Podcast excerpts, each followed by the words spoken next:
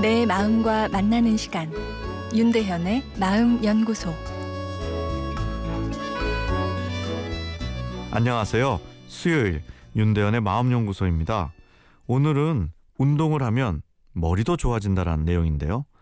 꾸준한 운동이 주는 긍정적인 효과는 다양합니다.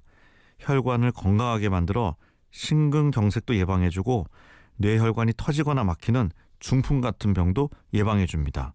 또한 신체 건강뿐만 아니라 정신 건강에도 도움을 주어서 꾸준한 운동은 항우울제와 동일한 효과가 있다는 연구도 있습니다. 어, 그런데 최근 Frontiers in Human Neuroscience에 실린 연구 결과는 운동이 머리도 좋게 해줄 수 있음을 시사했는데요. 9세에서 10세 아동들을 대상으로 유산소 운동량과 뇌의 백질 구조의 상관관계를 조사했습니다. 결과는 운동을 더 많이 한 아동들이 뇌의 백질 구조가 더 촘촘하게 발달했습니다.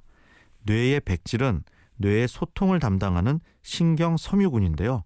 뇌는 각 부분이 신경 섬유로 연결되어 신경망을 이루기 때문에 더 발달된 백질 구조를 가졌다는 것은 집중력과 기억력 등 뇌의 인지 기능에 긍정적인 영향을 미친다 볼 수 있습니다. 질병 예방부터 마음 건강, 아, 그리고 머리도 똑똑하게 해주는 운동, 안 할 이유가 없을 텐데요. 아, 그런데 운동을 꾸준히 하는 사람은 오히려 줄어들고 있습니다. 중등도 이상 신체 활동 실천율이라는 것이 있습니다. 최근 일주일 동안 어느 정도의 신체 활동을 1회 10분 이상, 1일 총 20분 이상, 주 3일 이상 실천한 것을 말하는데요.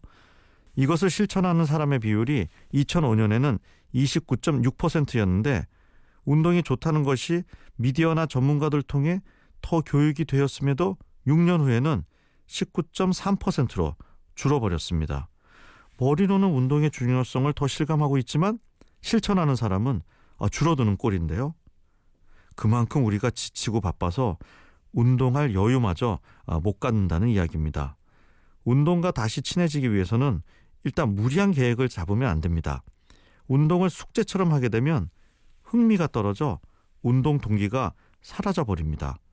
또 운동이 싫은 사람일수록 나와 맞는 운동을 잘 찾아봐야 합니다. 하기 싫은 운동을 억지로 하는 것은 얼마 못 가고 그만둘 수밖에 없습니다.